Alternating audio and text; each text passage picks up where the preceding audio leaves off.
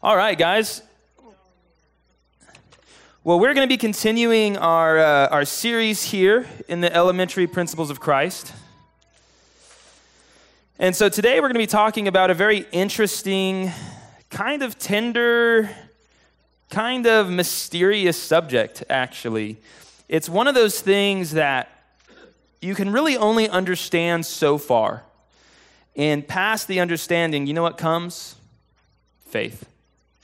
And so there's an element of mystery, there's an element of faith involved here, but there are some things that we can understand and should understand about the laying on of hands. So, of course, we're going through this series uh, for those who have not been here out of Hebrews chapter 6, verses 1 through 3. It says, Therefore, leaving the discussion of the elementary principles of Christ, let us go on to perfection, not laying again the foundation of repentance from dead works and of faith towards God. That was our first week. The doctrine of baptisms, that was the last two weeks, and of the laying on of hands, of resurrection of the dead, and of eternal judgment. So that's where we've come from, and that's where we're going. And today we'll be talking about the laying on of hands. So before we get into this, let's just let me pray for us real quick. Father God, I thank you so much for this morning.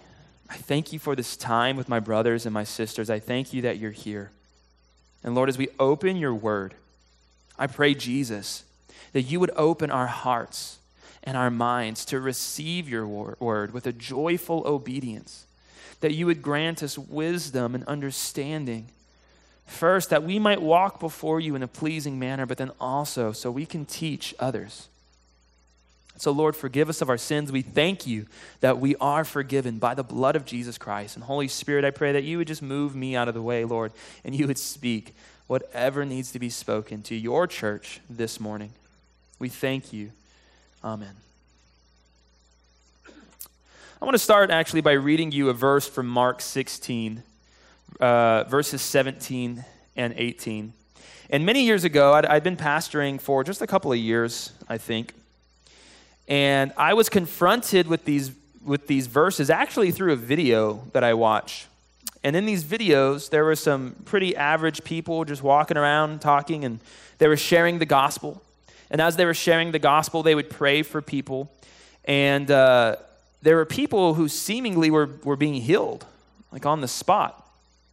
And this was kind of a, a documentary type style thing, and it didn't seem didn't seem real set up. I mean, it seemed pretty straightforward. And, and there was even an encounter with a man. They were at a music festival in New Zealand or Aust- Australia, something like that. Some crazy mu- like EDM music festival, like out in the woods. Everybody's just, you know, doing LSD and just getting crazy, you know, out, out in the middle of nowhere.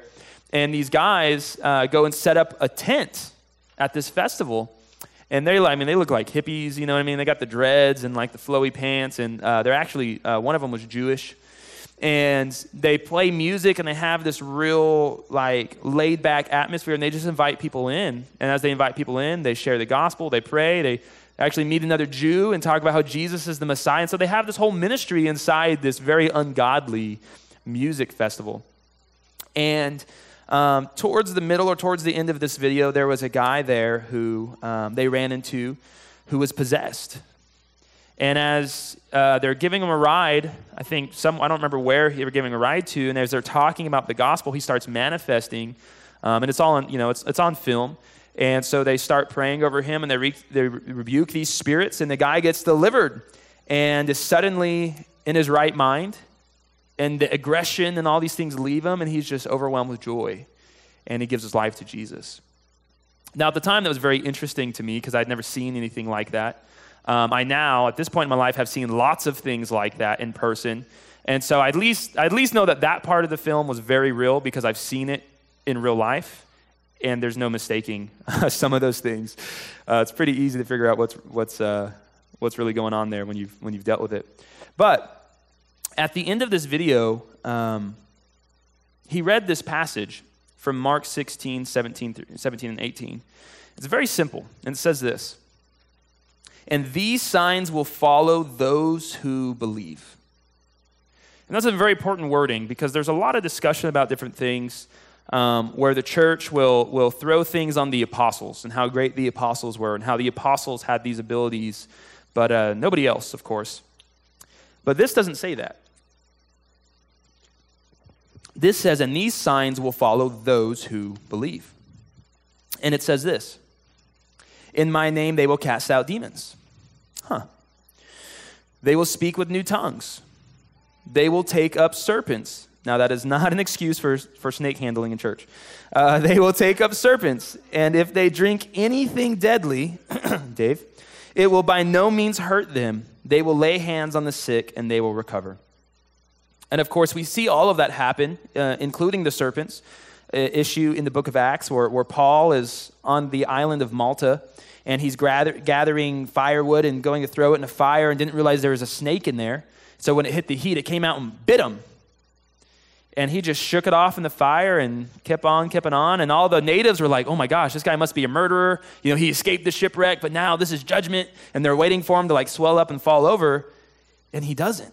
and then he's like, oh, now the villagers are like, well, he's not a murderer. He must be a god. You know, it's like total flip. But so we see these things take place in their lives. But again, it says all those who believe. And I remember watching this video and and and it wasn't even the video. I mean, the video was cool. It was somewhat convincing, but it wasn't really the video. It wasn't what they produced. It was that scripture that caught my attention. And I came to this place where I had to realize, like, man, like, those were Jesus' words. Jesus either was lying or he wasn't. And I came to this point in myself where this is somewhat, somewhat relevant to our message, uh, somewhat of a side note. But I came to this point where I had to realize, like, you know, I've, I've never doubted the power of God. I don't think anybody here doubts the power of God. That if God wanted to heal somebody or do something, he could. Nobody's, nobody doubts that. But I guess I realized in that moment that I'd never really thought about it, but I guess I just never really expected that he would. You know what I mean? Like, how often do we pray, do we, you know, when someone's sick and we pray for them, do, we, do you actually have any expectation that this person is going to be healed? Do you have any inclination to go and, and, and anoint people to oil and do these things with, with an expectation that this is really going to happen? And I mean, I ask that question because I know for a lot of us the answer is no, not really. There's maybe kind of a hope, like the, well, I hope it doesn't rain today, like you just throw the dice and see what happens. But there's not really a biblical founded hope. And that was me. And when I realized that, I was very convicted, very, very convicted. And it started a journey in my life that has been pretty amazing. Um, it was just maybe a week or so after that that I ran into somebody who had um, like a torn ligament in his knee or, or something like that. Young kid, high school kid, couldn't walk. He was on crutches. And I saw him hobbling with his little crutches in his building, and just this great conviction came over me like I'd never felt in my life and I like jumped out of my car and I like ran up and his mom was like freaking out like what is this dude running at us for? And like I don't know what I'm doing. I'm tripping out. And I just said hey I don't even know what I said. Long story short I said can I pray for you? You know what I mean? Um, and they were like yeah sure. And so I prayed for his for his leg and he was kind of like doing this. His eyes got big and then he did this and he just picked up his crutches and he and he did this. He's like it doesn't hurt and I'm like, really? Like, I'm like, really? Dude, I was so surprised. I'm not gonna lie. I was like, I couldn't believe it, you know?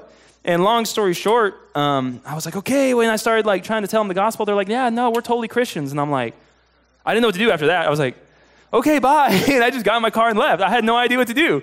Um, I was so overwhelmed. And that week, I saw like seven people miraculously healed. One of them was Pastor Mark's wife, who canceled her surgery that she had scheduled two days after our service. Canceled it completely. Complete healing. Um, now, do I see that stuff all the time? Is that an everyday part of my life? No, it's not. Do I have the gift of healing? No, I don't. Uh, I do not have the gift of healing. But the Holy Spirit has the gift of healing, and He moves when He wants to move. So my point is, is it, is it started a process of me having a greater faith and trust in Jesus. And it started a process of me being humbled and learning that there are ways the kingdom works that does not make much sense to me. And the best thing I can do is try to make sense of it in faith and according to his word. And so the laying on of hands is, is kind of one of those things, okay? So, what is the laying on of hands? Let's talk about that. Well, in a, in a literal sense, it's not that, that hard to figure out. It's you lay your hands on somebody, but, but what is it used for? So, the laying on of hands is something that exists all the way back, in, even into the Old Testament, okay? And what we see in scriptures, we see laying on of hands is used for blessing, blessing people. A father would bless their child, or, you, or, or, or a mightier man would bless another. Um, we see the laying on of hands used for the sake of ordination. Okay, and ordination is really a, it's a transfer of authority. That's what an ordination is. If you ordain somebody as, as a, a pastor, as a missionary, you're, you're, you're transferring authority to them and you're confirming them to this position or work. Okay? So there's, there's a transfer, there's a, a um, confirmation of legitimacy and authority in the laying on of hands. And there's also the laying on of hands for healing, you know, which some might argue is also a transfer in some degree, the power of the Holy Spirit, which, you know, one can't argue with them too much on that. So there, there is this, this thing about the laying on of hands, though, that we have to understand is somewhat similar to baptism. And so if, if you're interested, by the way, in any of our previous messages, uh, re- repentance from dead works, faith towards God, or the ba- doctrine of baptisms. Those are all online on our website. It's also on my, my podcast, either way, however you want to view those. But as we talked about um, baptism, we talked about how baptism is a response to something that God has already done, right? And so in the Old Testament, if someone was cleansed of leprosy, they would, God would do that work. They would be cleansed if they were cleansed. And then a priest would examine them, and then having examined them, he would wash them with water as a cleansing rite, and then they'd be ba- allowed back in to God's the camp of God's people. Otherwise, you were separated. And so for us, having received the Holy Spirit, having received the work of God in salvation, and we're examined by the priest and say, yes, this is a, a born again man of faith, we are then baptized into the death and raised up in the new life of Jesus Christ. The baptism, the washing part is very irrelevant to some degree. I mean, it's not, there's no power in it, but there is power because there's a witness happening, there's a confirmation happening, there is a, a, a visible attribute to the invisible work. Amen? So the laying on of hands is very similar. The laying on of hands is a visible, tangible um, way for us to experience what God is doing supernaturally. And I want to give you a, couple of examples from the Old Testament and then several from the New Testament. So I want to show you um, some interesting ones, things that really are not going to be relevant to us today in our day and age, but just so you have some context. In Numbers 8, 5 through 19, we're going to see both the ritual washings of the Old Testament that we talked about a couple weeks ago, and we're going to see um, the laying on of hands. Then the Lord spoke to Moses, saying, Take the Levites from among the children of Israel and cleanse them ceremonially. Thus you shall do to them to cleanse them. Sprinkle water of purification on them, and let them shave all their body. That's weird. And let them wash their clothes, so, that, and so make themselves clean. Then let them take a young bull and its grain offering a fine flour mixed with oil. And you shall take another young bull as a sin offering. And you shall bring the Levites before the tabernacle of meeting. And you shall gather together the whole congregation of the children of Israel. So you shall bring the Levites before the Lord. And the children of Israel shall lay their hands on the Levites. And Aaron shall offer the Levites before the Lord like a wave offering from the children of Israel, that they may perform the work of the Lord.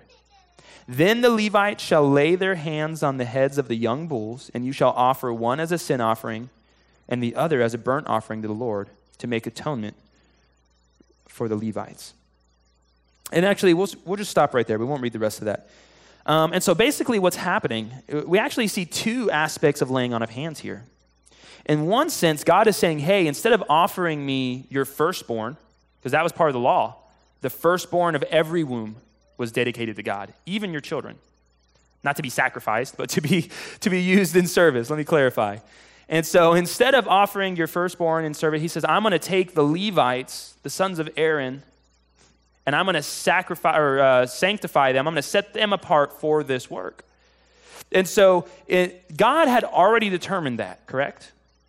He said, This is what I'm doing. This is what is going to be the new format. These are going to be the people who will serve me in a special way.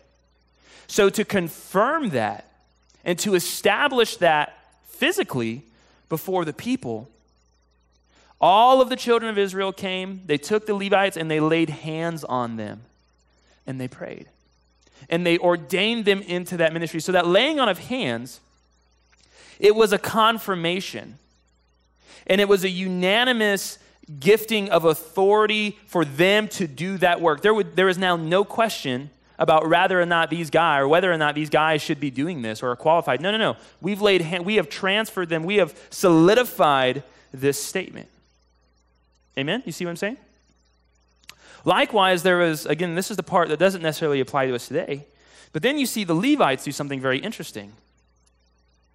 And they take this, this uh, what, what, was it, a bull or um, a, young, a young bull, and they lay their hands on the bull as a sin offering. Now, that happens several times in the Old Testament as part of the sacrifices. They would lay their hands on the bull or on the goat as a sin offering, and it was a picture of their sin being imputed on that, that goat or that bull, and then it was sent out of the camp into, into the wilderness, into to destruction, into outside. And it was a picture of God covering their sin. And, and, and so we see something happen there, right? In Numbers 27, 18 through 23, it says, And the Lord said to Moses, Take Joshua, the son of Nun, with you, a man in whom is the Spirit, and lay your hand on him. Set him before uh, Eleazar the priest and before all the congregation, and inaugurate him in their sight. And you shall give, listen to this, you shall give some of your authority to him, that all the congregation of the children of Israel may be obedient. He shall stand before Eleazar the priest who shall inquire before the Lord for him by the judgment of the Urim. At his word they shall go out, and at his word they shall come in, he and all the children of Israel with him, all the congregation. So Moses did as the Lord commanded. He took Joshua and set him before Eleazar the priest and before all the congregation, and he laid his hands on him and inaugurated him, just as the Lord commanded by the hand of Moses. It even says uh, elsewhere, I think shortly after that, that Joshua had a, had a spirit of wisdom upon him because Moses had laid his hands on him. And so we see that there is this transfer again of authority. There is this tra- transfer of, even in some way, um, maybe an impartation of gifting or ability, that the wisdom that he had. Now, the, the, there's a really fine line here, though, that we have to understand. Because today we have many churches who Man, they love laying hands on people. They love speaking in tongues. They love doing all kinds of crazy stuff, right? But it's not always done in a way that is orderly or biblical, and so there's not a lot of power in it. And here's the issue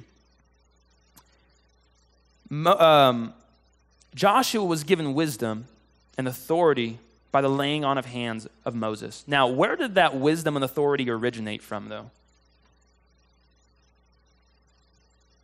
The Lord. God.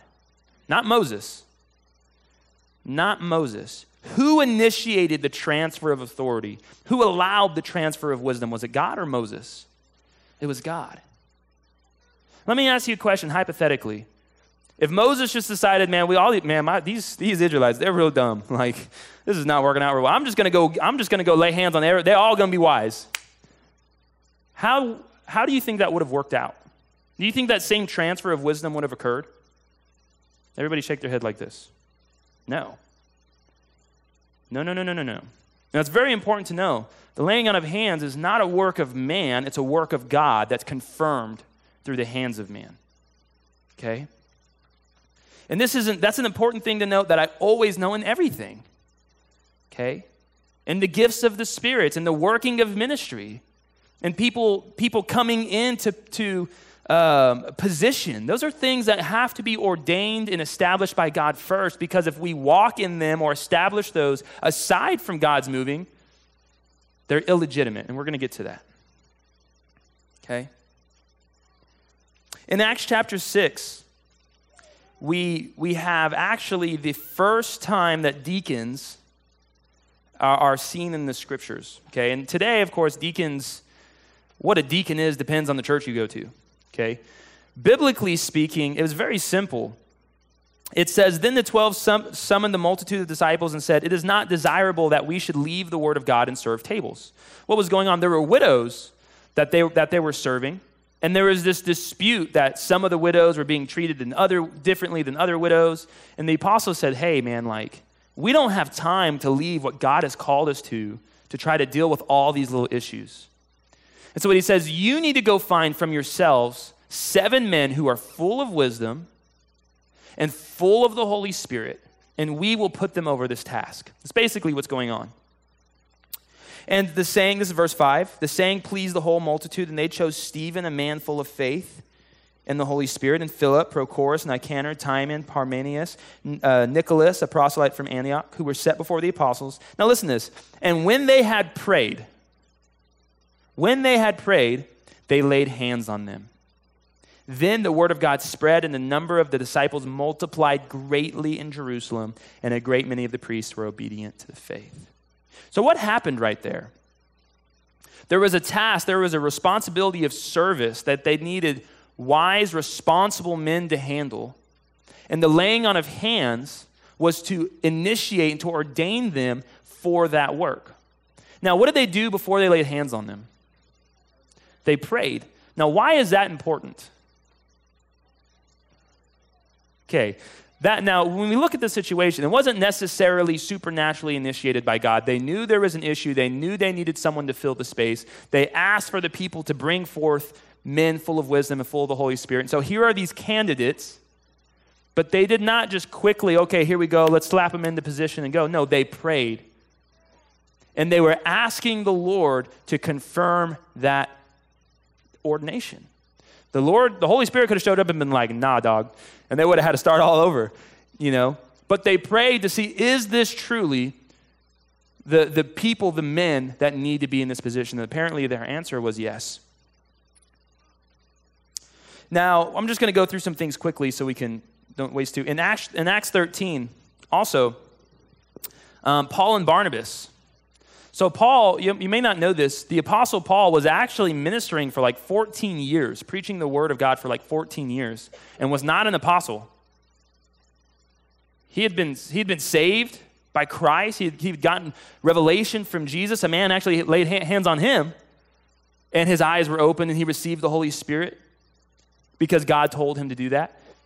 But then in Acts 13, it says that there were in Antioch certain men, prophets and teachers Barnabas, Simeon, who was called Niger, Lucius of Cyrene, Manaen, who had been brought up with Herod the Tetrarch, and Saul. As they ministered to the Lord and fasted, this, I love this. The Holy Spirit said, Now separate to me Barnabas and Saul for the work which I have called to them. Then, having fasted and prayed and laid hands on them, they sent them away. So again, the initiator in this one was the Lord. It was his spirit. And the laying on of hands was a confirmation. Now, again, that fine line in there. Before this happened, before those hands were laid on Paul and uh, Barnabas, were they apostles? No. I mean, were they in the sense of God already knew they were going to be apostles? Of course. But were they, were they, were they apostles? No. Were they already functioning in some great manner? Was Paul already walking around in miraculous healings and all things? No, not necessarily. But according to God's own timing and choice, he spoke, set these men apart from a normal life for this work, and it was confirmed through the laying on of hands. Okay? So was it was it the, was there anything special about the men's hands? No, but there was something special about God's God's calling. And so again, there is this pairing of the the the, the natural, the natural and the supernatural coming together through the laying on of hands. So let's talk about about this for a second. Let me take a break from reading through these scriptures. Um, let's talk about authority and let's talk about ordination because I think most of the time when we're talking about the laying on of hands, that's what we're talking about. And one of the things we teach in the Bible school, um, we have a whole section dedicated to authority. Now, I want to ask y'all a question because this is super important. So, so, so important. Where does legitimate authority come from? And I'll give you a hint. There's only two ways, there's only two ways that you can have legitimate authority. Anybody want to take a guess? Jesus, well, yeah, definitely. If Jesus gives it to you, you're in good shape. So there's only two ways to legitimate authority, okay? Either you completely own the rights to something, you created it, it's yours, and nobody can contest you for it. Kind of like God made all things, He made you. Nobody can contest Him for authority. It's His. If you own something, if you made it, it's yours. If there's no, nothing to contest that, no government issue where it, it belongs, you have authority to do with it as you please, right? The only other path to legitimate authority is receiving it from legitimate authority. That's the only other path. And so, all of these people running around, renegade, trying to be, trying to make themselves, trying to achieve something in their own strength, all they're doing is pointing a finger in the eye of God. Because do you know what the Bible says about authority? All authority has been put in place by who? By God. By God. And it's according to His timing and His choosing. Okay, and that's very, very important. If somebody just showed up and decided they don't like Trump, and so now they're, they're the new president, and they start writing executive orders, is there any man in his right mind that is going to honor that man's authority, quote unquote? No, of course not. Do you think God honors his authority, quote unquote? Not at all. Not at all.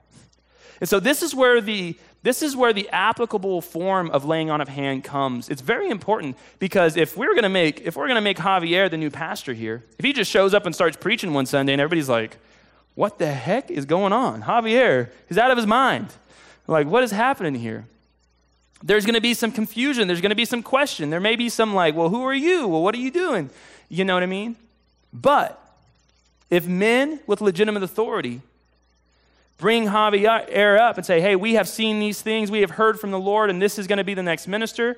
And I want all of you men to come and gather around. We're going to pray. We pray and seek the Lord, and then say, okay, now we're going to lay hands on this brother. We are going to, going to establish him and ordain him for the work of this ministry. The public has now seen and been involved in that transfer of authority. Now, if anyone questions his authority or his work, who are they really questioning? The authority above them and the authority above them. And so there's something very important. There is a bridge between between um, the apostles and, and, and those under them through from the old to the new from the from the older generation to the younger generation right and i man i was young and excited one time once and just thought, oh, we don't need all this. And, you know, we're all just full, we're all just supposed to preach and we're all just going to go and we're all just going to do all these things. And doesn't care what anybody tells you, you just go do it. Man, that is so rebellious. I wasn't even wise enough to know it, right? If God calls, He will establish. He will establish. Who God calls spiritually, He will confirm physically. And if any man claims to be a pastor, preacher, prophet, whatever, but there has been no confirmation from him from God fearing men, that is something to really question. And when I got hired on here as a pastor and they were doing their little elder board meeting and they were okay, I said, I just said, hey, well, hold up. Like, um, if this is something I'm good with, if you're really saying that you want me to preach here, like, I'm going to request that you as the elders lay hands on me and and ordain me for this work. I, I, I need your confirmation in that way. Otherwise, if you're not willing to do that, I'm not willing to do this. And, and so they did, and I'm very thankful for that. And in Faithful Fishers, um, when we ordain missionaries, we fast and we pray for at least three days. And then we go, and with confirmation in the body, with prayer, with fasting, then we pray and we lay hands on those brothers, you know. Okay. One more thing here that I want to touch on.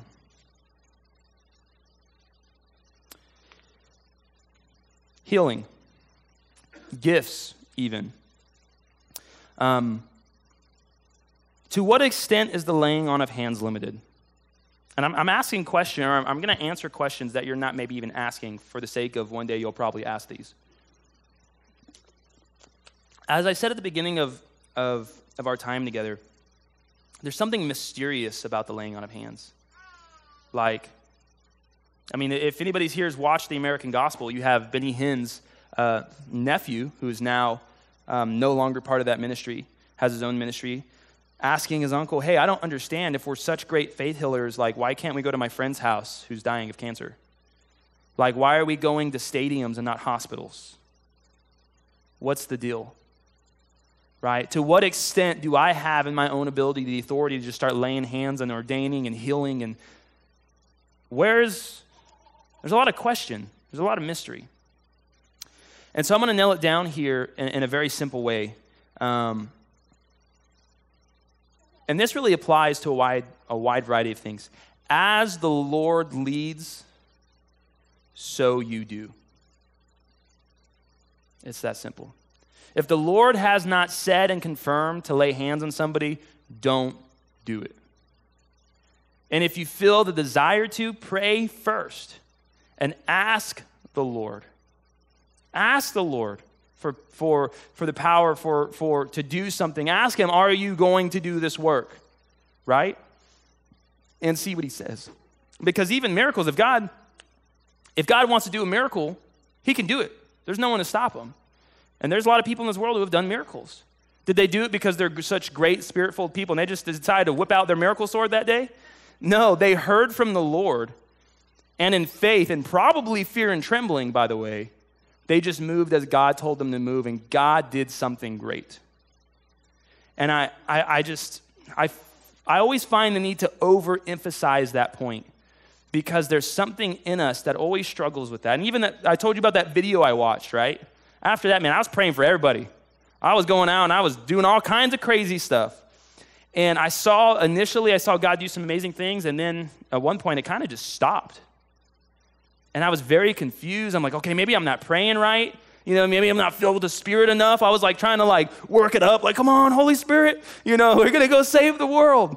And I finally came to the conclusion. I even I even messaged the people who made the video, and they messaged me back. And the conclusion I came to is like, man, like, God's gonna do what God's gonna do. And He's not gonna do what He's not gonna do. And that decision does not start with me, it starts with Him. And so if someone wants is asking me for prayer, man, I'm going to pray for them. And I'm just going to ask, Lord, if you're willing, please, let's, let's see healing come. And God's going to do what God's going to do. And if God's moving me to go pray for somebody, I'm going to go pray for them. But if, I, if there's a bunch of young Christians who are just hyped up and we're going to go do all these things, and I'm and I just, man, I don't, I don't feel the Lord in that, I'm just going to stay home and not waste my time. And guys, that is wisdom. Even in this church, we've had things like that happen, right? And I've just backed out and been like, nah, man, this is not the Lord. And sure enough, you know, those things, those things are seen. So, I want to read uh, one last verse, and then we're going to call it call it good for this morning. Where I'm missing the page here. I should have laid hands on it. It would have been better. There we go. Just kidding. Okay, actually, uh, two short ones. These are from Jesus. In um, Mark 6 5, it says, Now Jesus could do no mighty work there except that he laid his hands on a few sick people and healed them. Like, that's not a big deal. Um, so Jesus goes back to his hometown, and it says, because of their lack of faith, he could not do any mighty wonders there. Again, what does that mean? Does that mean that Jesus was somehow hindered from doing miracles by their faith? No. It means that because of their lack of faith, the Father was not willing to move.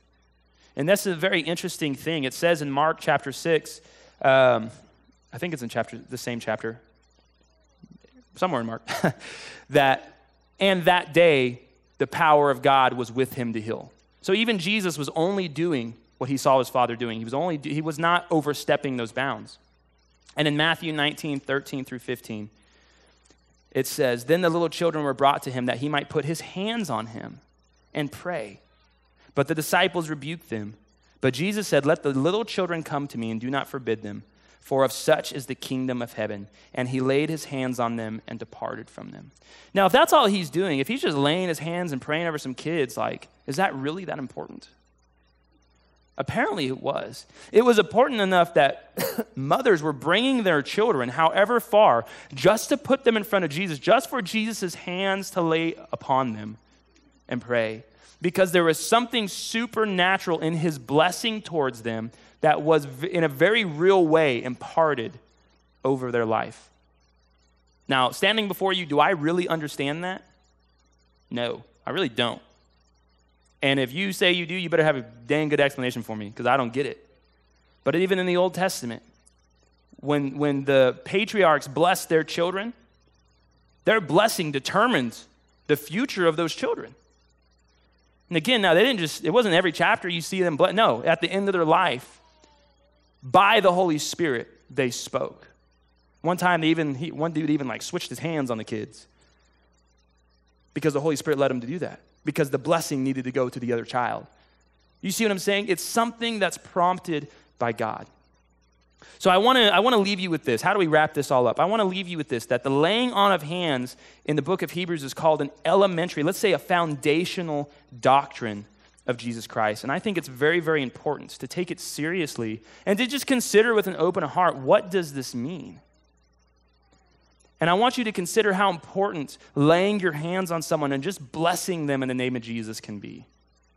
I want you to consider the power if we actually believed the Lord enough that when people were sick and called for the elders, that we would anoint them and lay our hands on them. And that we might have some confidence that God is going to work supernaturally, even if we're not really even sure how. Because the scriptures say that the just shall live by faith. Okay? The just shall live by faith. So, guy, let's, let's pray. And if you have any questions, feel free to come and, and ask me afterwards. Father God, we thank you so much for this morning, Lord. We thank you for your word.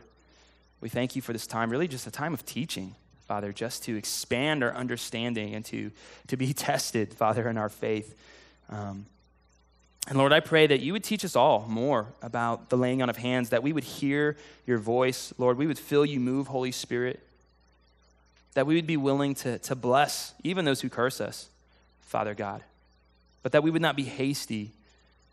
We would not be hasty to move or to speak or to declare things that you yourself have not spoken. And so, Lord, just teach us to be faithful. Truly, that's what we ask. In the name of Jesus Christ. Amen.